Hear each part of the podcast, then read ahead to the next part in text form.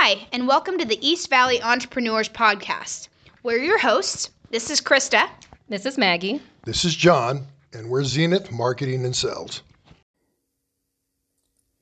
Hey, East Valley Entrepreneurs. This is Maggie with Zenith Marketing and Sales.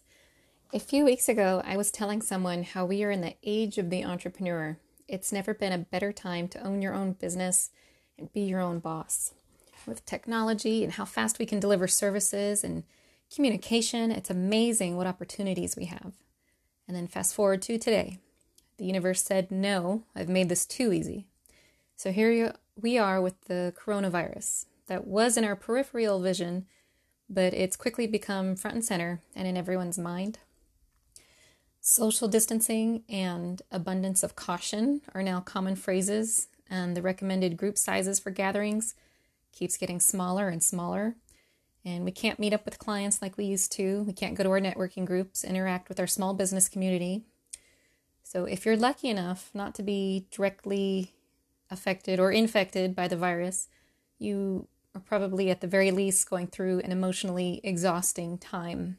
So, in a perfect world, we would have three months of revenue set aside in case of emergencies to keep our businesses operating but we're not all perfect, and the current state of events has definitely shaken the plans of even the best planners.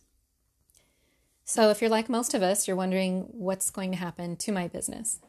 So, I think first it would be healthy to take a minute and think about what you do have. So, I hope that hasn't been beaten into you too much, but let's think about what we do have. So, hopefully, you and your family are not infected. So, that's a moment to be grateful. So, we have the internet, we can communicate with our loved ones. I'm going to take a moment to be grateful. I have so much more time with my family. I'm going to take a moment to be grateful. And then we can sit down and get creative. So, how can we make this an opportunity to be a hero to our clients and our customers? Let them know you understand that this is a trying time and here's what we're going to do for them. So, find the opportunities, but without being opportunistic. So, not in a sleazy ambulance chaser way and taking advantage of people, but being a ray of light coming through those dark and scary storm clouds. So, depending on the CDC recommendations and local government restrictions, which they may be changing at the time of this recording, are you able to take your service to them? People are so afraid can you go mobile?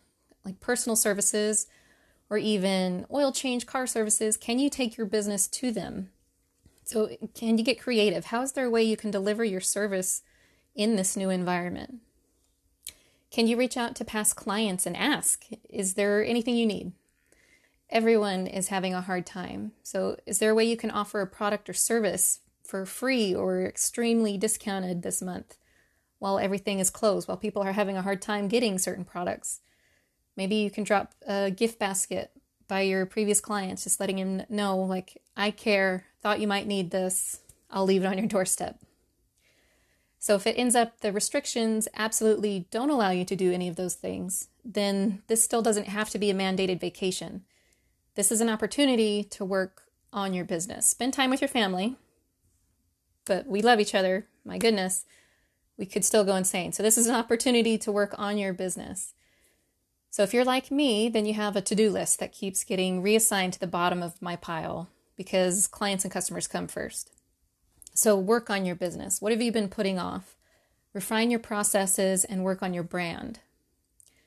And then once you've exhausted that, or even before then, what can you do for others?